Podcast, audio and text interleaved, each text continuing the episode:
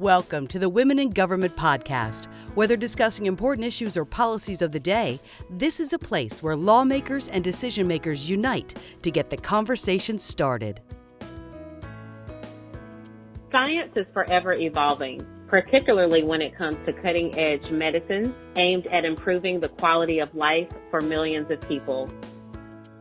It has been a decade since one innovation entered the picture which has helped save lives while being an affordable option for those living with cancer, arthritis, and autoimmune diseases.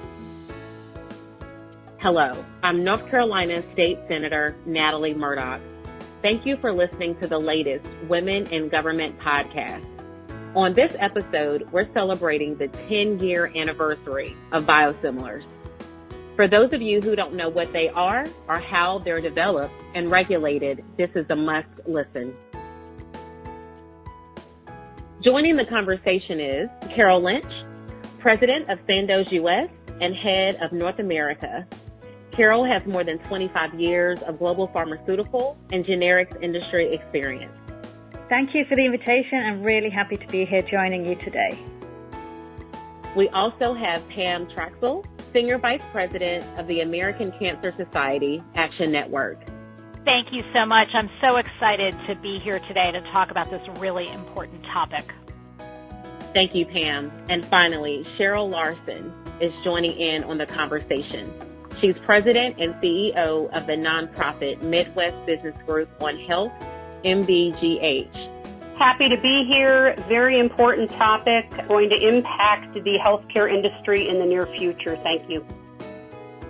Before we get started, I'd like to thank everyone for listening. And don't forget to subscribe to, like, or share our podcast. You can also email us by visiting womeningovernment.org.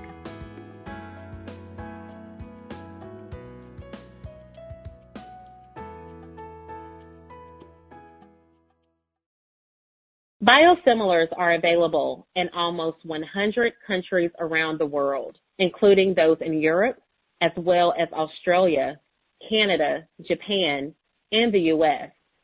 Carol, one key focus of your organization is the development, manufacturing, and commercialization of biosimilars.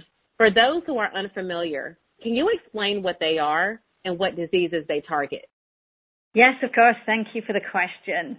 And it's amazing, isn't it, that 10 years since the pathway to approve biosimilars was first introduced and five years since the launch of the first biosimilar, we're still explaining to people what biosimilars are. But I'm happy to take that on. So biosimilars are FDA approved versions of existing biologic medicines. So in essence, biosimilars are to biologics what generics are to brand small molecule medicines. And in terms of the patients that they used to treat, are really those patients who are suffering from the complex chronic conditions, just like you mentioned. So it's patients who have cancer, rheumatoid arthritis, and other complex autoimmune conditions. Now, with the introduction of biosimilars, these patients no longer have to choose between quality, efficacy, and safety or savings. And when you think about that patient population, this is particularly relevant.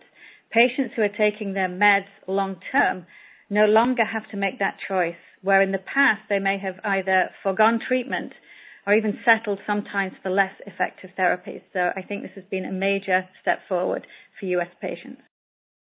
Thank you. Biosimilars typically sell at a discounted rate due to their lower cost. Those medicines have the potential to substantially reduce out of pocket costs, which is great for all Americans across the board. Can you provide a little bit more detail regarding savings and some of the other benefits of prescribing and taking a biosimilar? Absolutely. And as you mentioned, you know, because of the cost savings, they really do play an important role in creating sustainability for the healthcare system, which especially during times of COVID is really overburdened. And the way that they do this is through introducing competition and through competition you therefore create savings. And it's been estimated that biosimilars can actually save the US healthcare system up to $100 billion for the five year period between 2020 and 2025, whilst at the same time offering patients an alternative product which is safe, effective, and obviously high quality. Now we've got some early proof points, which is really great because the availability of the biosimilar filgrastim has already been shown to demonstrate to have saved $1.2 billion in savings to the US healthcare system from 2016 through to 2020.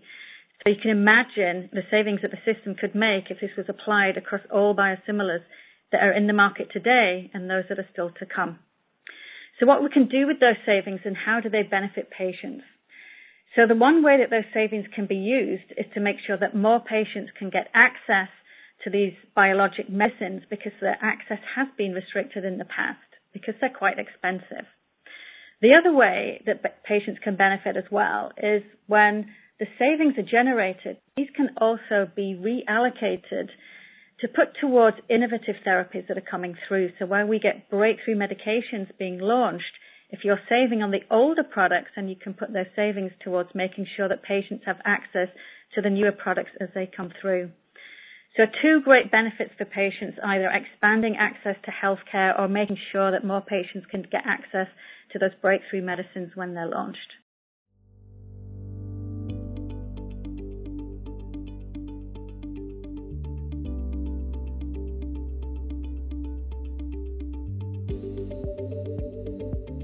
According to Pacific Research Institute publication, promoting biosimilar competition to reduce patients' out-of-pocket costs, it was determined that depending upon the drug and based on treatment assumptions, biosimilars can reduce the amount of money spent by patients by up to 47%. A great example is a biosimilar that competes with Humira and Enbrel and sells at the expected discount of 50%.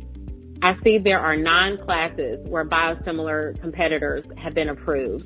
What are some of the biosimilar success stories here in the U.S.? There are a number of successes, but maybe I'll focus on just three. First of all, I think getting the first launch felt like a major success, and even though it's five years ago now, we still celebrate it.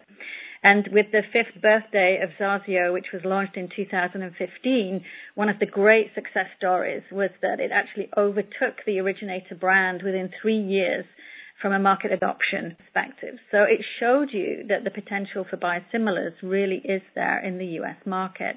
And obviously US patients therefore benefit from having the biosimilar available. Because Zarzio was the earliest launch product, it's the one for which we have the most data, and we've now been able to collect real world evidence and the cost effectiveness data through real life usage has shown the savings that I mentioned earlier, the $1.2 billion in savings to the US healthcare system. And as a consequence of this cost effectiveness being demonstrated, we've recently seen a change in the National Cancer Care Network guidelines to expand the use of filgrastim in a prophylactic setting to a broader patient population. In other words, more patients are now considered to be eligible to receive this product compared to previously because the cost effectiveness has actually been demonstrated in real world evidence. So I think that is a second major success. And then the third one is a bit of a combination one. So I think what we've seen in the US, we've seen a massive acceleration in the number of biosimilars that have been approved. So we're catching up with other countries around the world. We now have 28 products which have been approved. And the launches that have happened in the last 12 months, we've actually seen market adoption in a much more rapid vein compared to the earlier launches. So I think we're starting to see a step change in the adoption of biosimilars, which means that the American patients get to benefit. Thank you. For those who know this landscape well, they say there are three ways that Europe is ahead of us here in the U.S. Maturity of market, the number of competitors, and biosimilar market share. Many of us are pretty new to the topic and are not economists. Can you explain how our system differs from the EU and are there still barriers to uptake? Yeah, absolutely. And uh, whilst it's easy for us all to think about Europe as one body, actually there are a number of obviously different country regulations as well. But across the board, there are significant differences in the policy approaches to biosimilar pricing, for example, and reimbursement, as well as the level of education around the product. And then importantly, there are incentives in place to encourage biosimilar uptake. And you see that in different countries across Europe. And whilst biosimilars definitely continue to build momentum in the US, they're still facing a number of challenges that are ultimately affecting patient access to these life-saving biologic medicines. Now, according to a Biosimilars Forum report, between 2018 and 2020, the estimated lost savings to the healthcare system because of this poorer adoption of biosimilars is greater than $19 billion. So there's a lost savings for the healthcare system. Now, as I mentioned, think we're still at 28. I have to keep an eye every day on the number of approvals, but the last time I looked, we were definitely at 28 FDA approved biosimilars, but only 18 are commercially available to patients. And in order to realize the full promise of biosimilars for the US, we really need to support policies that increase their adoption, to talk to the market share that you mentioned, to help to create a more balanced and competitive marketplace.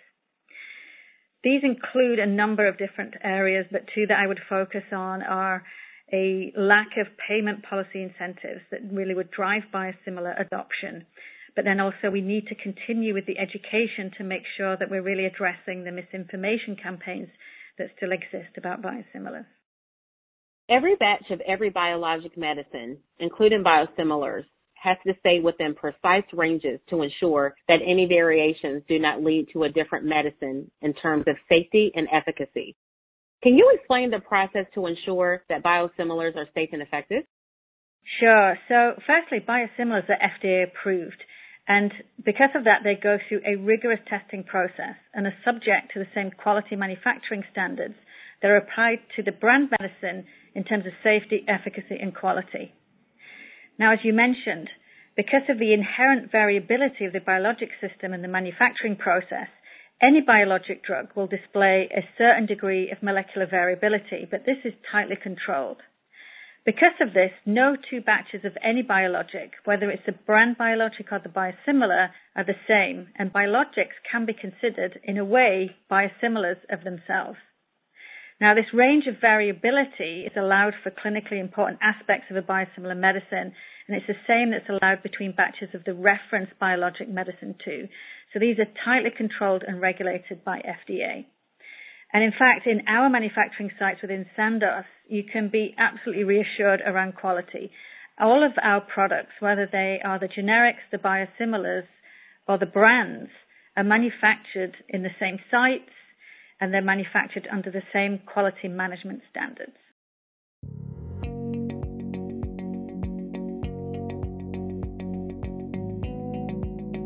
Biosimilars were introduced with the goal of reducing healthcare costs related to biologics. As we already established, many patients facing high out of pocket costs are prescribed biologic medicines that treat cancer. According to the Kaiser Family Foundation, of the people covered by employer-sponsored health insurance, 70% of those with coinsurance have a maximum dollar limit on the amount of coinsurance they must pay. For patients that are meaningful maximum dollar limit on their coinsurance payments, the annual cost will likely reflect their out-of-pocket limit. For the 30% of patients without a coinsurance limit, the cost differences between the original medication and the lowest cost biosimilar can be substantial. I know this is a lot to take in for the average listener. That's why I like to have Pam Traxel enter the conversation. As Senior Vice President of American Cancer Society Cancer Action Network, how do you see biosimilars impacting care for patients with cancer? And how are they impacting patient access to biologics for treatment and support of patients with cancer? Thanks so much for asking that. We are really in a golden age of biosimilars, especially when it comes to the treatment of cancer care. In 2019, we saw three biosimilars launched to market that are really the backbone of treating cancer, and those biosimilars have had extraordinary uptake with some studies showing, including a latest study by IQVIA, that they're tracking towards nearly 50% of the overall market. This is a huge game change for cancer patients. Really what this means is that more patients are able to access these therapies at a lower cost and be able to do more to fight and survive their cancer. Pam, I know the American Cancer Society is fighting healthcare disparities. What role do biosimilars play in this fight? Really, when we think about healthcare costs, we really have to think about how we're allocating our dollars towards healthcare spend. if we are going to resolve disparities in healthcare and make sure that everyone has the resources they need to battle their cancer, we need to do everything we can to provide effective therapies to patients at the best cost that we can. Biosimilars really represent a really great opportunity for that. As we discussed earlier in this panel, and I think that actually Carol raised some really good points, biosimilars represent an opportunity for patients to receive high quality medicines at a reduced cost to them, and that can really make a big difference in resolving health inequities when it comes to cancer care. Thank you, Pam. The Oncology Care Model, OCM, is a reimbursement system developed by the Center for Medicare and Medicaid Innovation. It was designed to improve health outcomes and produce higher quality care at the same cost or lower cost to Medicare. Have you heard that biosimilars have played an important role in the multi-payer model? Can you tell us how they're helping achieve the intended objectives? Absolutely. You know, when we look at the oncology care model, really the purpose of that and any other kind of model that's set up in this way, really the goal of the model is to ask physicians to generate savings for the Medicare system and that they're rewarded really for generating those savings. And there are a bunch of different models and there are more things that CMS is considering going forward but it's really an opportunity for physicians to be on the front lines to reduce healthcare cost. And so what we're really excited about is with biosimilars, a physician has an opportunity to prescribe biologic to a patient to fight their cancer with a lower cost to the patient and a lower cost to Medicare. And that's really exactly what the oncology care model was intended to do. So really biosimilars fit very squarely within the oncology care model and we're really excited to see the uptake in oncology. It's really been quite amazing. The large potential reduction in out-of-pocket spending provides justification for policymakers like myself to address the market and regulatory inefficiencies that are inhibiting a more robust biosimilars market from developing. Pam, what biosimilar policy will provide the most impact to patients with cancer? For me, and honestly for legislators like yourself, I think the most important thing we need to think about is what we can do to reduce the patient out of pocket cost we're seeing an alarming rise in the amount of money that individual cancer patients have to pay out of pocket for their cancer care. So we at ACS CAN would advocate for any policy that either reduces or eliminates cost sharing for patients taking a biosimilar. There are many policy proposals in place, including one that would waive patient cost sharing for biosimilars, which would really be a great step forward to helping people battle their cancer.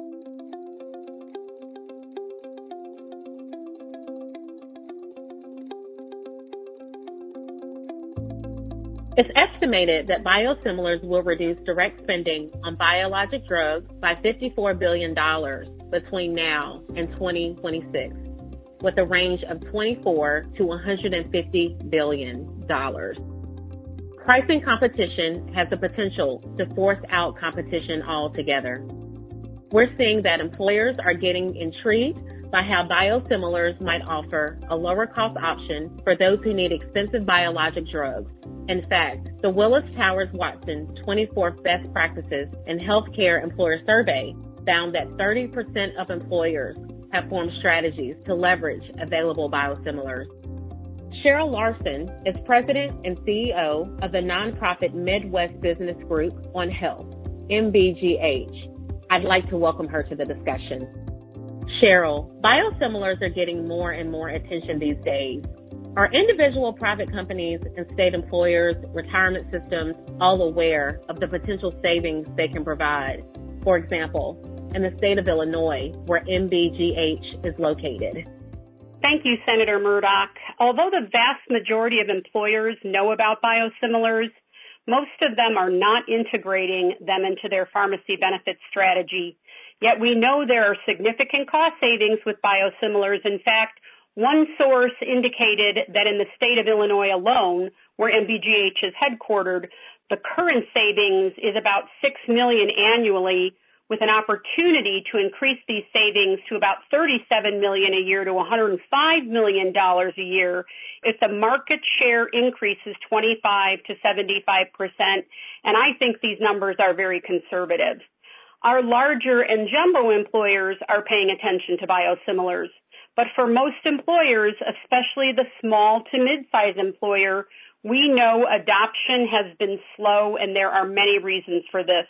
I did appreciate Carol Lynch's comments about lack of payment policy incentives and misinformation campaigns, and I'll add to that list that price negotiations that employers have with payers like PBMs that rely heavily on rebates and discounts to get a drug on formulary often favor the use of a biologic originator drug over a biosimilar, and it's mostly because biosimilars don't pay them rebates.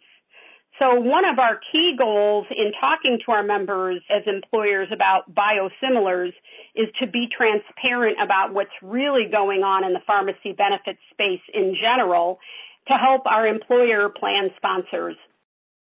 Our individual private companies and state employers retirement systems all equipped with the knowledge on actionable steps that they can take to help realize potential biosimilar savings in our world of self-insured employers, and that includes the government, we are the real payers of healthcare. It's not the carriers or the PBMs. We're the ones actually paying the bills, and these vendors are paying the bills on our behalf. So the risks and the costs fall on us, and so does our role as fiduciary, which makes us responsible to provide the best benefits at the best price to our employees and family members so getting the right drug at the right price for the right patient is key.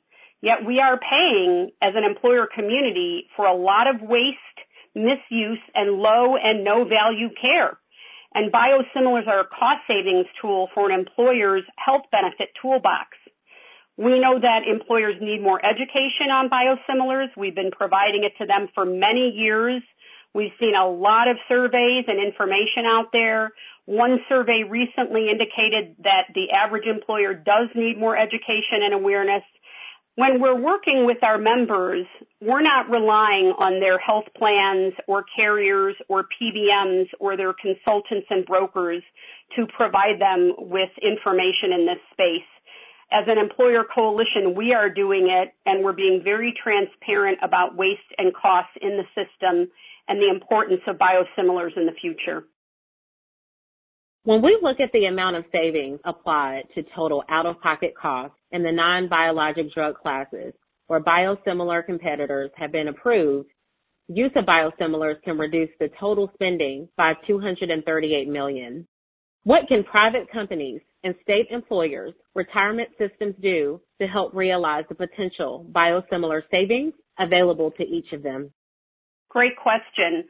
About 11 years ago, the Midwest Business Group on Health launched the National Employer Initiative on Specialty Drugs, which is an employer led research project that helps employers make critical informed decisions to help them better manage the high cost of specialty and biologic drugs. This summer, we launched a new report called Transforming the Pharmacy Benefit, the Role of Biosimilars. And this report includes action steps for employers to take. I'm going to share a few key highlights. For example, ensuring that employers make sure their PBM has the FDA list of approved biosimilars available and add them to the PBM formulary on both the medical benefit and the pharmacy benefit side. And also defining biosimilars in PBM contracts. And these contracts are usually written in such a way that benefits the PBM and not the employer. They are not transparent. And also making sure that the PBM contracts include 100% pass-through language so that all rebates are passed back to the employer. That is not happening. And it also enables the employer to have the ability to audit the PBM. Not all PBM contracts allow for that. Employers also need to avoid conflicts of interest. For example, many PBMs put drugs on formulary based on rebates and not on clinical efficacy and safety, and this continues to be a big problem.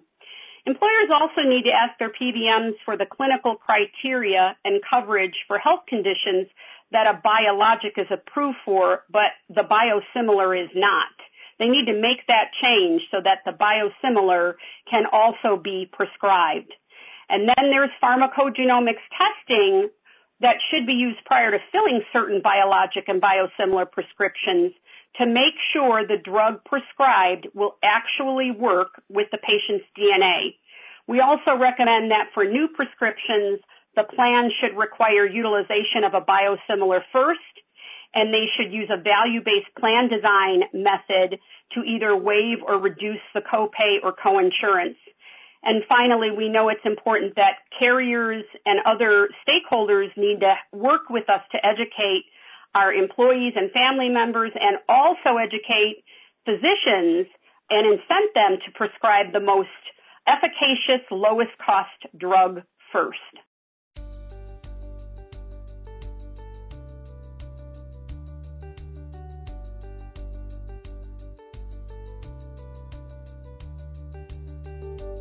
The government created the Biologics Price Competition and Innovation Act, an abbreviated licensure pathway for biologic products that are demonstrated to be biosimilar, with a biologic product that is no longer protected by a patent.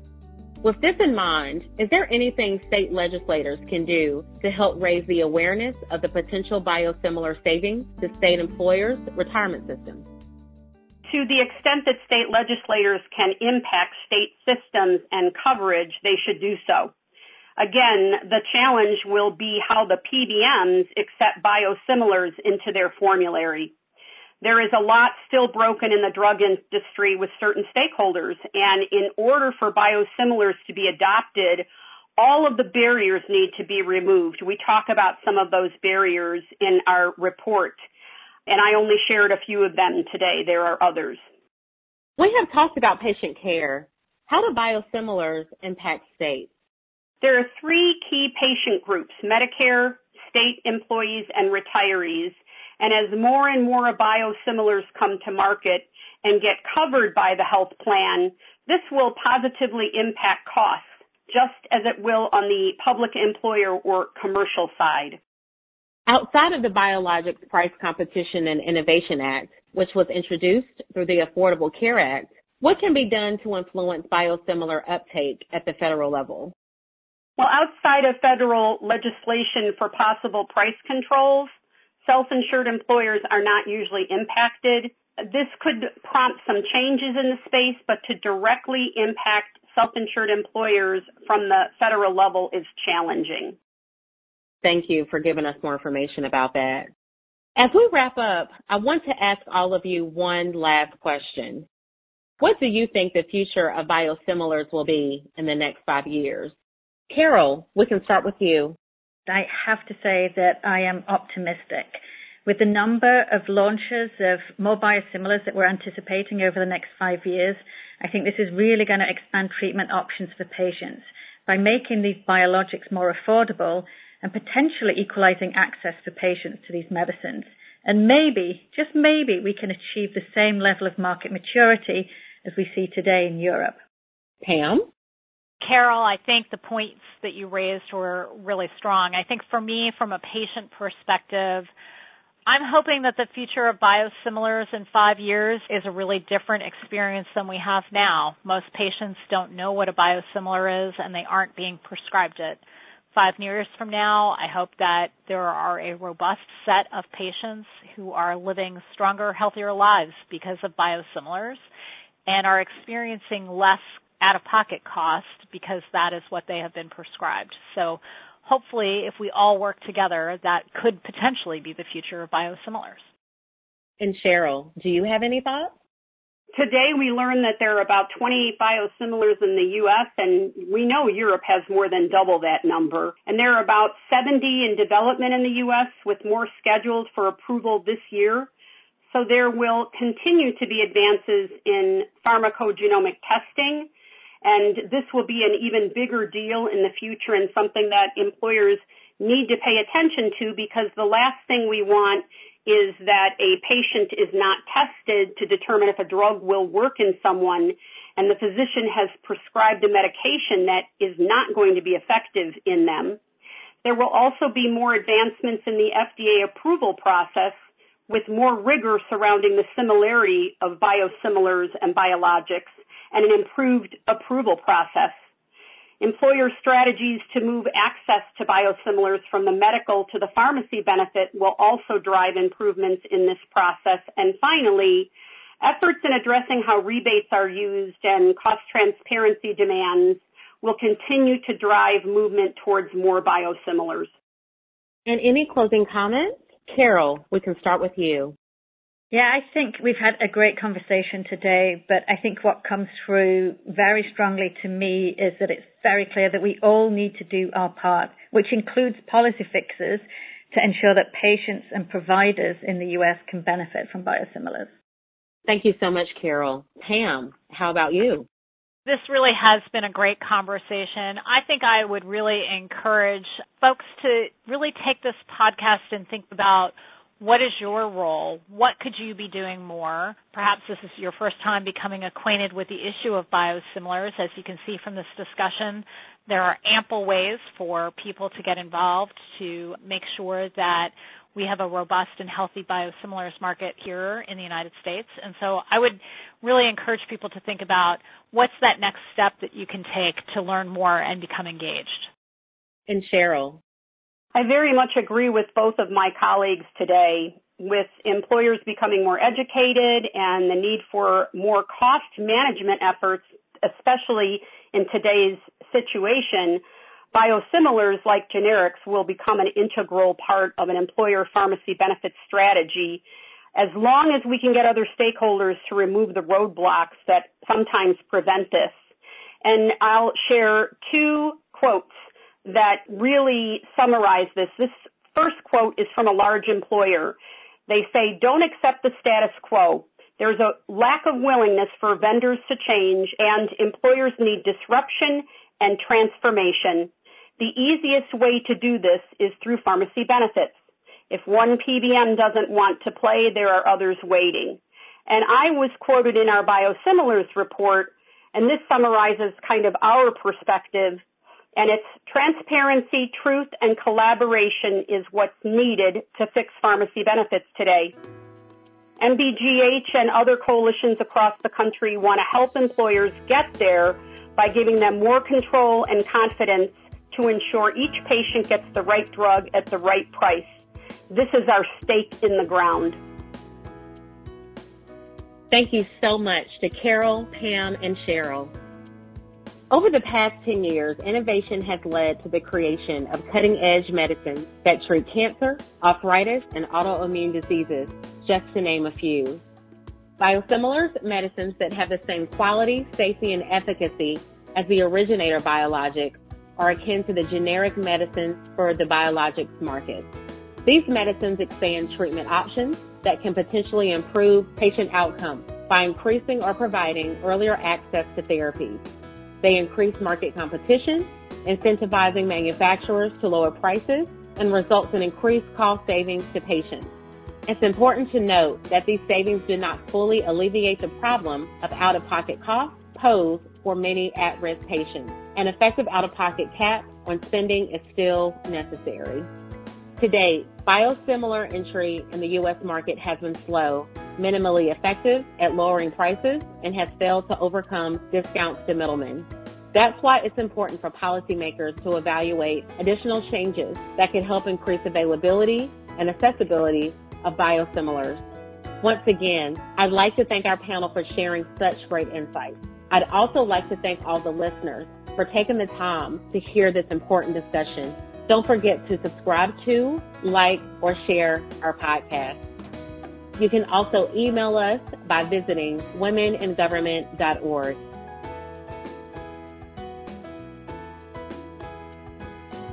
You've been listening to the Women in Government podcast, a resource made available for those interested in discussing important issues and policies of the day. For more information, please visit our website at womeningovernment.org.